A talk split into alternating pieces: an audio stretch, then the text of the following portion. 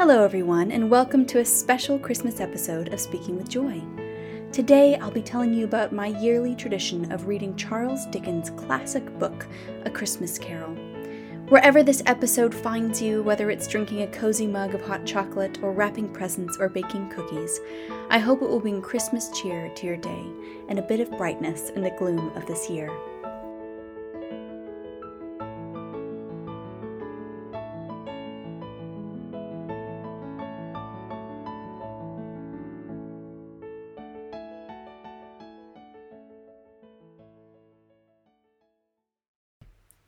Hello, everyone, and a very Merry Christmas Eve Eve, as Eloise at the Plaza would say it. I'm podcasting to you from a grey and rainy day in Oxford. This year I'll be spending Christmas in England, which surprisingly is the first time I've spent uh, Christmas holidays in the UK since I always go back to visit my family in the US. But this year, a good chunk of my family is, how shall we say, um, stuck or blessedly here in the UK. And so rather than messing with quarantines and the wild travel that would be required, um, we, at least some of us, are hunkered down in Oxford. And Oxford is not quite its usually usual festive self, um, but it is beautiful and there are lights up everywhere. And I have really been leaning into everything that I can that is Christmassy this year. And amongst uh, the many Christmas traditions which I enjoy, one of which being making Christmas cookies, which saying that made me realize that I need to make some Christmas cookies this afternoon, one of my yearly traditions has been to read The Christmas Carol by Charles Dickens. I don't actually remember when I started this tradition. I think my family, we enjoyed it together, but then somewhere along the way, maybe in college, I started doing it on my own. And then a couple years ago, I read it out loud with my mom. And it's just been kind of a habit every year uh, to read the Christmas Carol as I, I come up upon upon Christmas Day, and um, it's been really fun to do that this year in particular, uh, because I'm spending Christmas in England. And it's interesting to read about the history of the Christmas Carol because, of course, Dickens wrote it in a great flurry. It was a very quickly written book. He wrote it, I think, in about six weeks, and like many good works of literature, it was written under financial duress. Um, I I have thought how many good books would not have been written if, if their authors did not need um, a, a, check. And in this case, for Dickens, it was for his pregnant wife. Um, and he wrote it very quickly, while uh, they say that much of his inspiration for it was taking these long walks that he would take late at night through uh, misty London between October and December. And it's funny, I think I've thought about that and about him getting inspiration from all these walks because walking is kind of one of the only things we can all do these days with all the regulations and rules. And um, I've laughed to myself that I don't think I'm in any great danger of gaining any Christmas weight because the only way you can really see people is to walk, and the only thing you can really do is to walk. And so I've identified with Dickens as he trotted around London coming up with ideas for the Christmas Carol. But the other thing that's really special about the Christmas Carol is that it kind of came to define um, a Victorian ethos of Christmas that in many ways has shaped how how we experience Christmas. Um, so there's things in there that kind of almost weren't Christmas traditions before, but which became emblematic in our minds of Christmas. Um, one of those is the turkey that he buys, of course, for the Cratchits, the turkey that's as big as Tiny Tim, and turkey is really. In, as far as I can understand, weren't really a Christmas tradition in England. It tended to be a goose. Um, but after this publication, uh, this huge there came to be this huge sale of turkeys. At least I read this somewhere, and um, so it's interesting how how this kind of came to define this ethos of Christmas, and um, and so it's a really fun book to read and to get inside of. But it's also a very poignant book, and I think every year I am always surprised by how good it is, um, and how delightful it is. The first few pages always never cease to make me laugh out loud, um, and it is it is a treasure and a delight to to remember every year and to enjoy. Um, I've recently been told. Also, if you are inspired to go read this, but you are more of an audiobook person, I've recently been told that Jim Dale, who does the Harry Potter books, audiobooks, has a wonderful version of The Christmas Carol that you can listen to in audiobook. Um, so I highly encourage you to sit down with the real book in your hands or Jim Dale in your ears and read this. Now, originally, I had intended to do this podcast purely for Patreon. Um, my amazing supporters, if you don't know about this, um, my Patreon are, are the people who have supported me through doing this PhD. I came to a point um, a while ago where I knew I either needed to get a more full time job to sustain myself through my PhD, and I would have to quit the podcast, or I needed kind of a way to be supported through the podcast. And so I started the Patreon as a way to hopefully support myself um, through having kind of these monthly patrons, and they have graciously supported me through this whole time. And so I was just going to post this this podcast on there, but then I enjoyed preparing for it too much and enjoyed reading um, the Christmas Carol too much, so I thought I would share it on the main podcast as well. Um, but all of my thanks to patrons who have who have uh, been the boat that has kept me afloat through these past two years as I come to the end of the PhD. So, I wanted today simply to share some of the lessons from the Christmas Carol um, that I have been thinking about. And I've been thinking about how poignant this book is, particularly for this year when celebrating Christmas can feel indulgent. It can feel too much. It can feel like why are we doing this thing? But this is a book about about Christmas and about everything that is true and good within it. And ultimately, I think it's a book about repentance. It's a book about our capacity to choose to walk in another direction, our capacity to turn away from selfishness and sickness and um, and our focus on ourselves and it's about the fact that we have the power to bless, to make other people's lives easier. And that we do that not as some kind of sheer force of will, but because when we realize what a gift life is, um, how much we've been given, how much we've been forgiven, it elicits in us this realization that we can, we have the power to love, to bring cheer and goodness into other people's lives. Um, and so I wanted to talk a bit about that and talk about the Christmas Carol and wish you all a Merry Christmas. Um, I know it's fun. I always get letters from people about where they listen to my podcast. So I like to imagine that many of you are listening to this this year while doing Christmassy activities, um, whether that is wrapping presents or maybe it's just sitting under your tree with a candle lit and a cup of hot chocolate. One really should drink hot chocolate this time of year. Or maybe it's um, the Christmas endeavor of washing dishes, of which there are many during this festive time, although perhaps slightly less given our, our inability to meet with as many people as we usually would. Um, but wherever you are, I hope that you will enjoy this podcast. And I hope that it will inspire you to go read Christmas Carol, which is, um, to me, an evergreen book, um, which persists in its meaningfulness. So, if you don't know The Christmas Carol, of course, it is a little novella by Charles Dickens, written in the. Hmm, I have this pulled up. Do I? I do. It was written in 1843. So, my goodness, nearly 170 years ago. No, is that right? Yeah, nearly 170 years ago. That is wild. Um, and it all centers around this character named Scrooge. I don't feel guilty sharing plot spoilers because lo the book has been out for 170 years but you should you should go read it um, but it, it takes place around scrooge this um, this hard-fisted hand at the grindstone a covetous old sinner. I love the way he's described. Um, dickens is almost shakespearean in his use of language. When you read dickens you realize what a wonderful thing it is to be able to use words and what a pleasure it is to put together a sentence that's delightful. So it's all about Scrooge, this man who is um, he can only he's a he's a kind of a miser.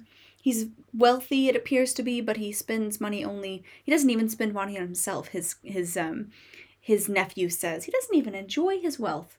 He he is an, a tight-fisted old sinner who doesn't benefit anyone else and doesn't pay his clerk well and is grumpy about Christmas because it's um a poor a poor chance to rob a man's pocket every year, um, meaning that he has to let his workers off, and they still get paid, and he thinks this is very unfair. So he's a kind of a hopeless case, cold-hearted old man.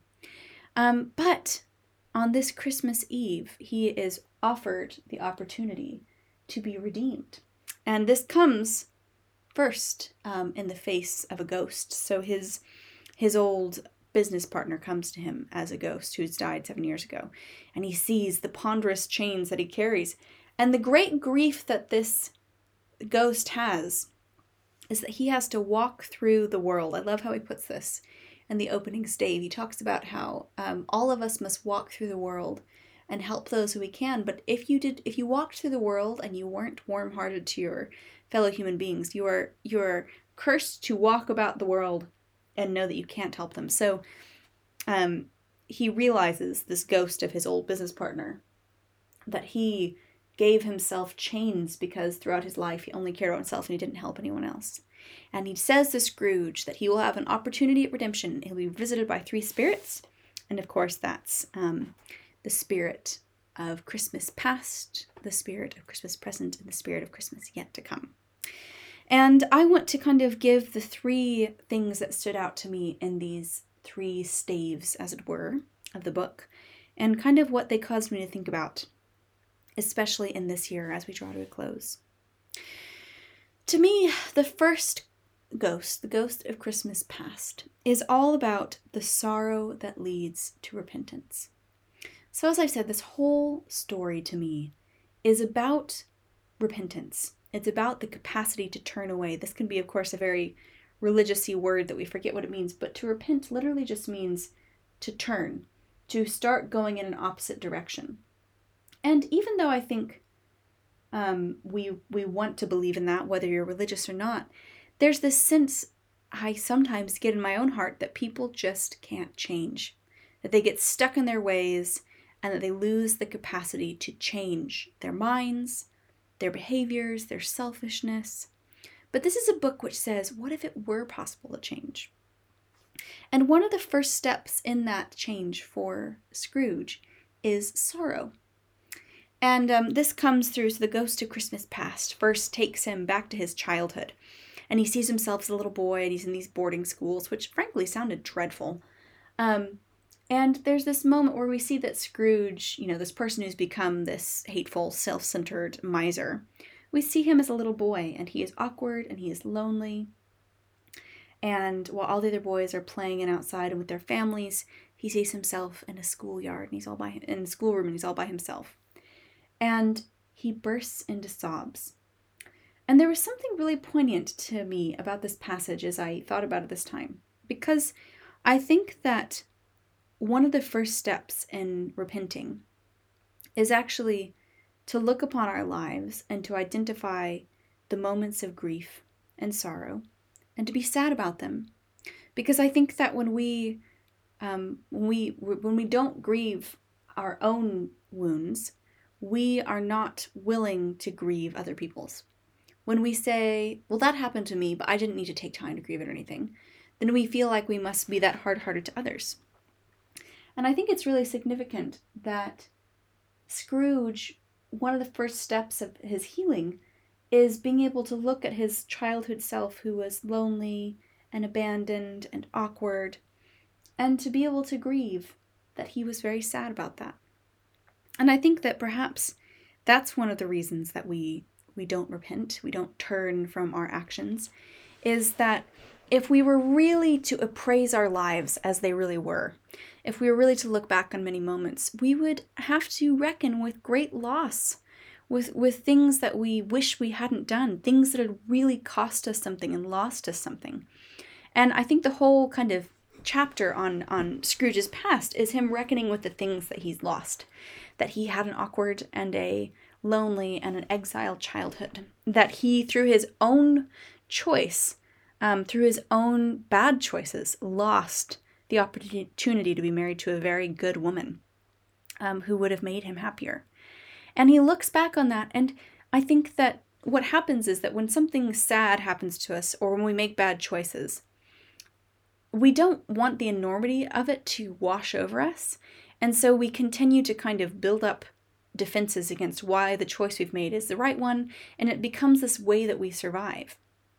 And so to grieve, whether it's grieve the things that we've lost out of out of no choice of our own, but also to grieve the repercussions of the choices that we've made and what we've lost because of those, would actually be a great amount of sorrow. And there's this fear that if we allow ourselves to be sad, we won't ever stop being sad. Um, but I think that that it's necessary to do that because until we can be soft hearted to our own experiences, we are unable to be soft hearted to others. And we find ourselves kind of accidentally denying the needs and the wounds of others precisely because we are denying our own needs and wounds. And and so Scrooge has to be able to look at his moments of sadness and say that really was sad. But the other thing he does when he looks on his past is that he realizes there were also deeply good things. And um, that kind of the whole point of dealing with your past is to look upon it honestly and to let it be a past, to to be able to put it to sleep, to rest, to be thankful it was there, to be sad for what wasn't good, um, but to be able to put it in the past. And you can't do that unless you are honestly reckoning with both the sorrows and the joys. And Scrooge has gone so long without doing that that he hasn't been able to move forward. But I think that there is this um, there is this kind of theme in the first in the first section in, in the Ghost of Christmas Past that you have to be able to to allow sorrow to lead you to repentance. You have to grieve the things that have been lost, the things that were lost to you, the things that were lost by you, um, and um, that there's nothing you can do to change those things. Uh, but that that that you have to reckon with that before you can move to Christmas present and, and Christmas yet to come. Um, I my humorous version of this is that I I have a playlist that I make for Christmas every year, and it has bunches of songs that I just always delight in. And one of them is Sufjan Stevens' Lumberjack Christmas. Um, it's called something like that. And at the very end, there's this chorus that says, No one can save you from Christmas's past. You'll have to love him or leave him at last. And um, that sense of that when we come to this year, we need to embrace what has what is past, what is behind us. Um, but sometimes that means tending to your own wounds, being sorrowful about something you haven't let yourself be sorrowful about, so that um, you can let it go and greet the future and not always be letting the sorrows that you have in the past chase you. Um, so that's one thing that I thought about the fact that sometimes the thing that begins repentance is looking honestly upon the things that we've lost and being willing, willing to grieve those. Makes me think um, of George MacDonald's character Mara in Lilith, who is this character, Mara meaning bitterness, um, just like in the story of Ruth and that characters to be redeemed have to go to the house of Mara, have to grieve the things they've lost before they can move forward in hope. So, the second ghost, the ghost of Christmas present. To me, the ghost of Christmas present, the gift or the truth that he brings, is the incalculable goodness of life. And I use that word incalculable for a very specific reason. So, the thing that we find with Scrooge, of course, is that he values his whole life according to money, according to what he can count and measure and retain and control. But this whole chapter, this merry dance through many Christmas uh, doors, I love. I, this gave me such an imagination for what's happening in every home on Christmas. Um, and this picture of the ghost of Christmas present walking around and blessing all of the houses with his torch, with his magical torch of Christmas cheer um, going back for 2,000 years to the birth of Christ. Um, what it shows is that there is this joy, this excess um, that Scrooge has been missing all of his life because he only counted the things, he only counted as worthy those things which he could, um, he could contain and count and calculate. Um, it reminds me of one of my kind of life quotes. Um, you all will have heard me quote this many times before, probably, but it's a passage from a book by Wendell Berry called um, Life is a Miracle. Um, and essays against modern superstition. I love that.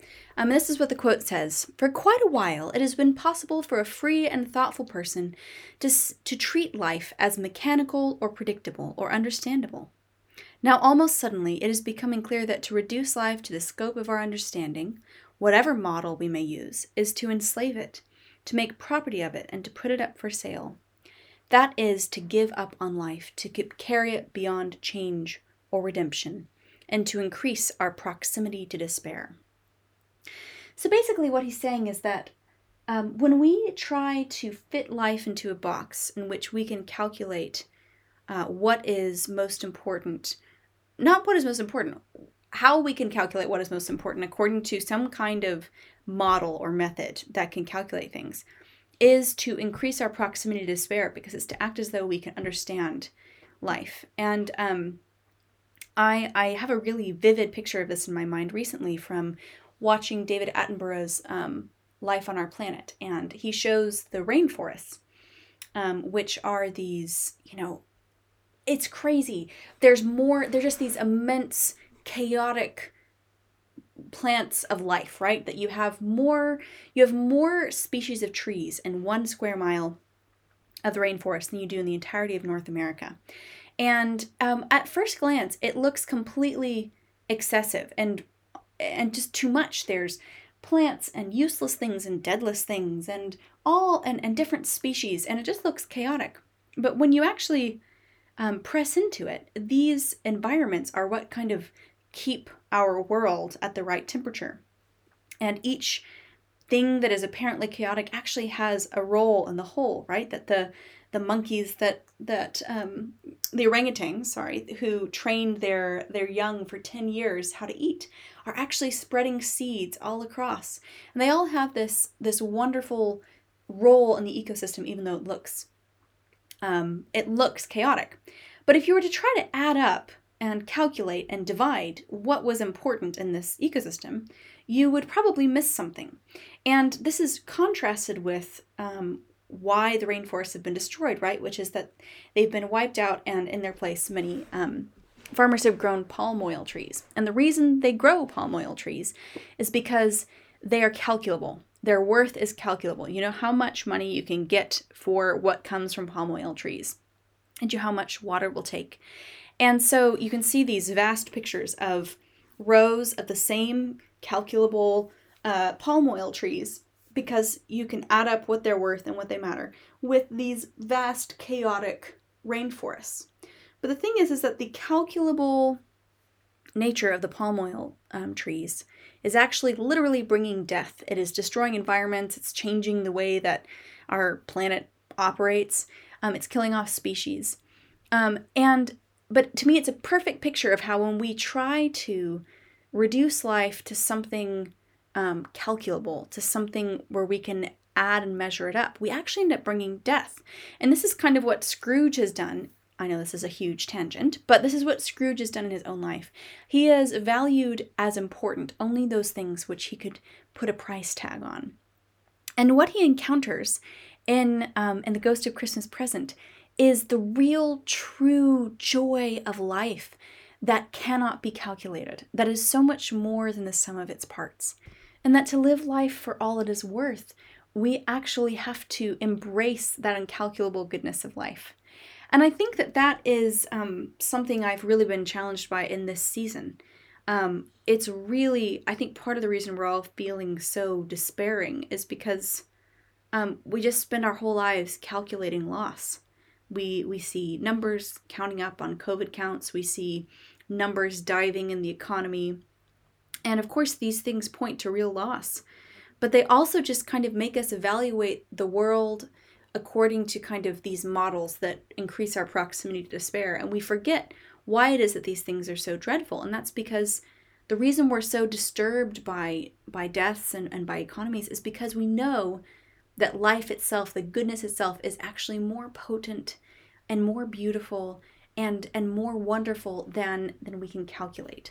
And so so Scrooge gets caught up in this wonderful self-forgetfulness of encountering the joy of the incalculable goodness of life.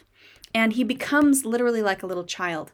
Uh, there's several points where he's described as kind of losing his wits, as being like a little child.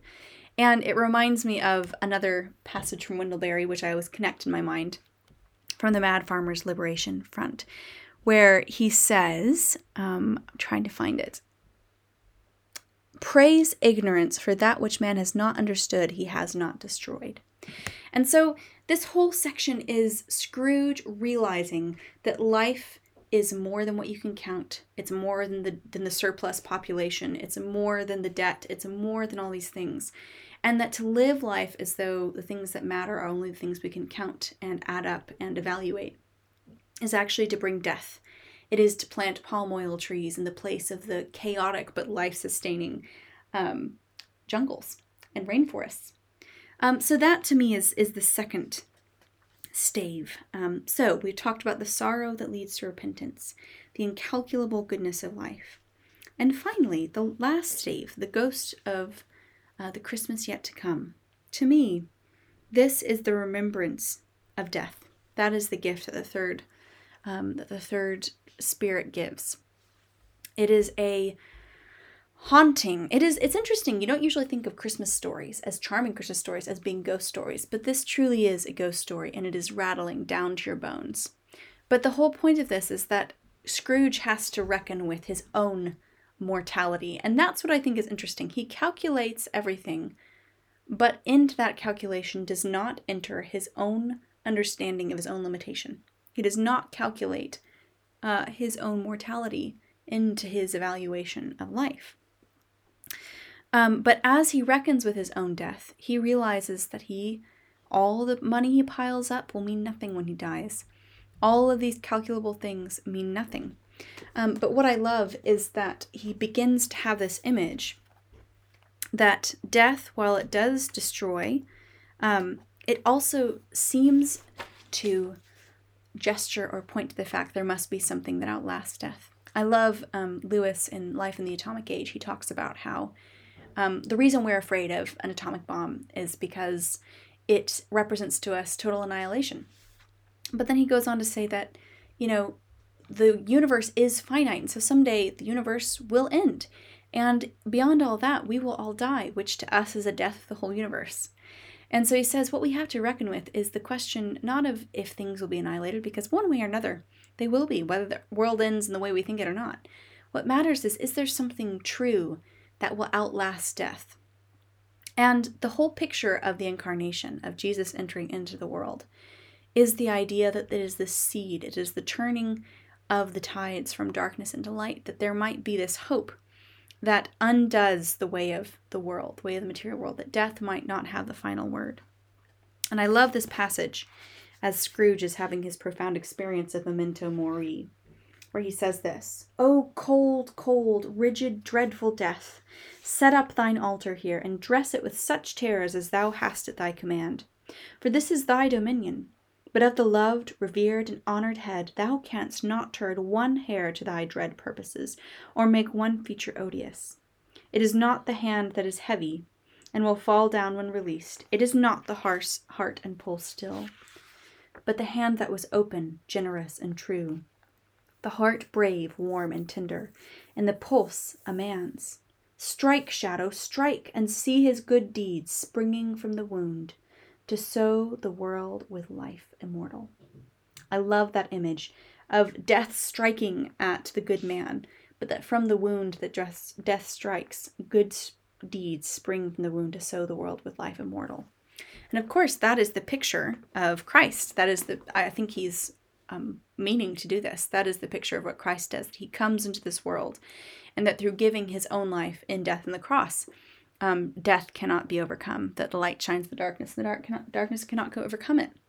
And that as we live lives within within Christ's um, redeeming power, um, death cannot ultimately steal from us that it strikes, but from the wounds it strikes in us, from the open hand, um, we are able to begin to outlast death even as we die.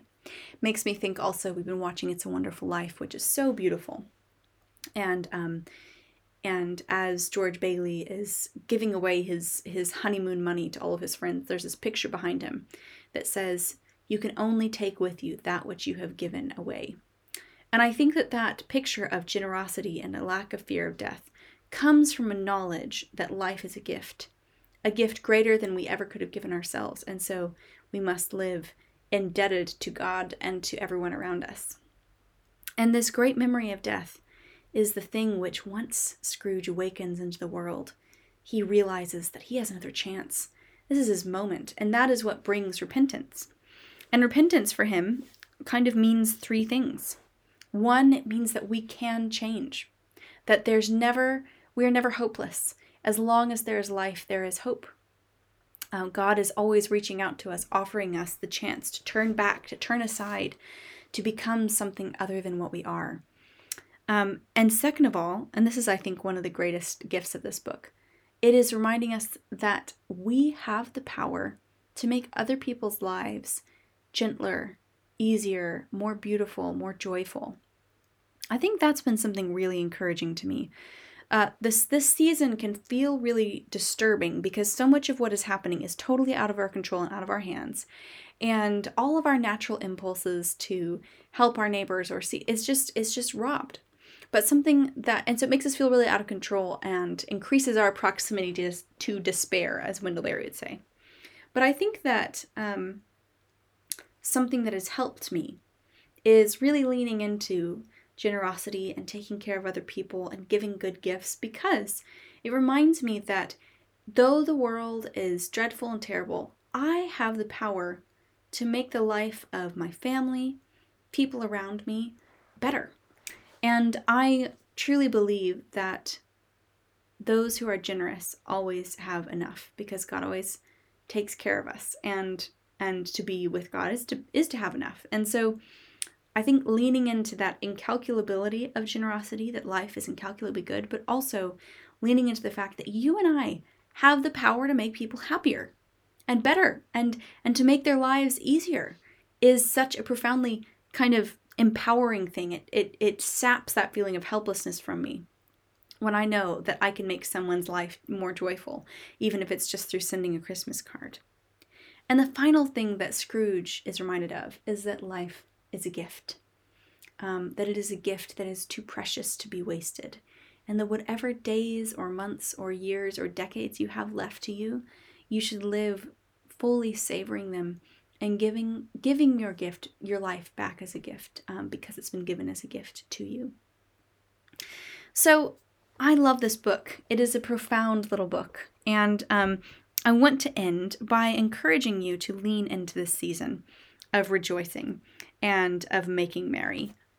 I know that in this season it can feel like it is indulgent or useless or pointless to celebrate Christmas in its full um, in its full glory. And I know also that most of us are tired, and I'm tired too, and and I get that. Um, but whatever way you can, I would really encourage you to lean into this season because I think it is precisely through generosity that we um, that we remind ourselves that life is a gift and that we have some power in this world to make other people happy. And it's through being more generous than we feel like we can that we discover that life is incalculably good. And I think that that rejoicing and being generous is the most profound action of kind of rejection of the dark story um, that all the suffering in the world would tell us. Um, it is it is reminding us that we can be agents of love and of fairness and of justice and of kindness. So I want to end with a quote from uh, Scrooge's nephew, with whom I heartily agree about the benefits and the merits of being generous, even though it doesn't put another penny in your pocket. So I wish you all a very Merry Christmas. Thank you for listening to, end this episode. Um, I, I pray for you all. I pray for my listeners and for my patrons. And I wish you a Christmas in which you feel the nearness of God, in which you know that life, this painful, strange old life, is a good gift, and that you may taste the incalculable goodness of life and of God's love for you in this season.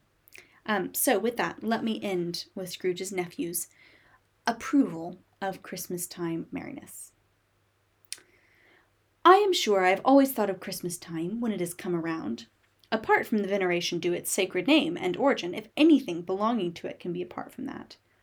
As a good time, a kind, forgiving, charitable, pleasant time, the only time I know of in the long calendar of the year when men and women seem by one consent to open their shut up hearts freely, and to think of people below them as if they were really fellow passengers to the grave, and not another race of creatures bound on other journeys. And therefore, uncle, though it has never put a scrap of gold or silver in my pocket, I believe that it has done me good, and it will do me good, and I say, God bless it. God bless it indeed, and God bless all of you, everyone, as Tiny Tim would say. And when it comes around, I wish you all also a very happy new year.